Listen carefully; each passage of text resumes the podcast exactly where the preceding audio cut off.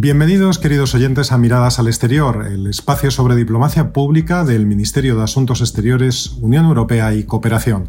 Hoy abordaremos una vertiente de la diplomacia que, como hemos adelantado en programas anteriores, resulta clave para la acción exterior en la actualidad, la diplomacia digital.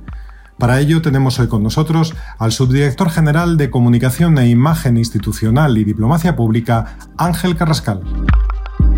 Muchas gracias, Javier. En efecto, tanto en situaciones de crisis como la actual pandemia provocada por el virus COVID-19, como en periodos ordinarios de actividad, la comunicación digital es una herramienta clave para la actividad del Ministerio y de la red de representaciones y consulados con el objetivo primordial de llegar al ciudadano.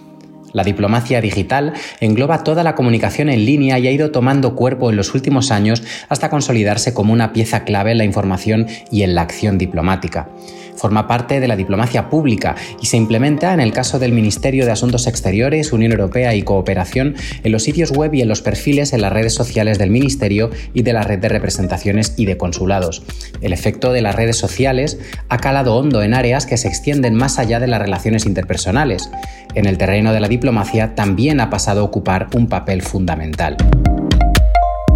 Dentro del Ministerio de Asuntos Exteriores, Unión Europea y Cooperación es la Dirección General de Comunicación, Diplomacia Pública y Redes y en particular la Subdirección General de Comunicación e Imagen Institucional y Diplomacia Pública la competente del diseño, la actualización y la gestión del portal web del Ministerio y de sus contenidos, y también de la propuesta y ejecución de la estrategia de redes sociales del Ministerio y de las representaciones de España en el exterior. Tomamos para ello dos condicionantes y un planteamiento previos.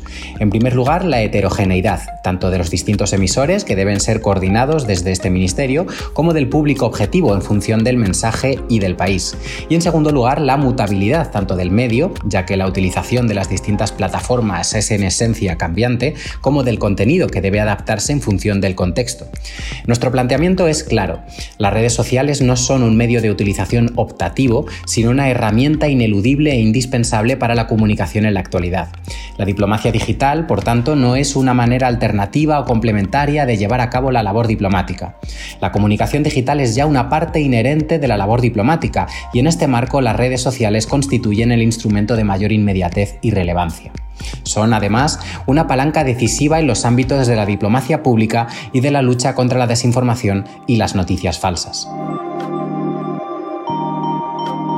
En este contexto, la mayoría de los países utilizan desde hace años y de forma sistemática las redes sociales como instrumento de su acción exterior. Actualmente la práctica totalidad de las embajadas y consulados de España lo hacen y consideran útil hacerlo para comunicarse con la colonia española o para difundir sus acciones o eventos más relevantes, resultando clave la coordinación de los mensajes entre todos los actores involucrados. La evolución cronológica del despliegue digital de la diplomacia española refleja claramente nuestra apuesta por la diplomacia digital. Nuestro canal de YouTube se creó hace ya casi 10 años, en mayo de 2010. Nuestros perfiles en Twitter se crearon en marzo de 2012 y en septiembre de 2014, respectivamente en español y en inglés. Nuestra página en Facebook en febrero de 2013 y nuestro perfil en Instagram en marzo de 2016. Este despliegue se completa con nuestro canal en Spotify, lanzado en marzo de 2020 y en el que estás escuchando este podcast.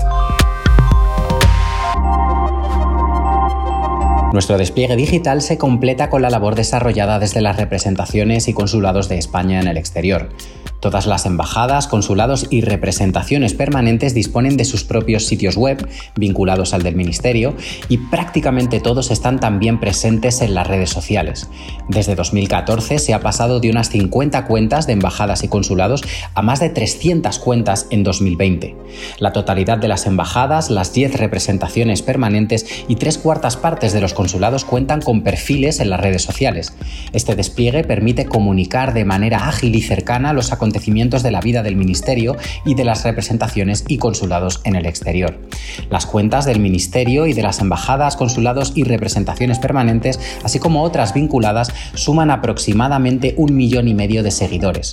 Más de 400.000 de ellos corresponden a perfiles del Ministerio, casi 900.000 a seguidores de las embajadas, casi 200.000 a los perfiles de los consulados y más de 50.000 a las representaciones permanentes.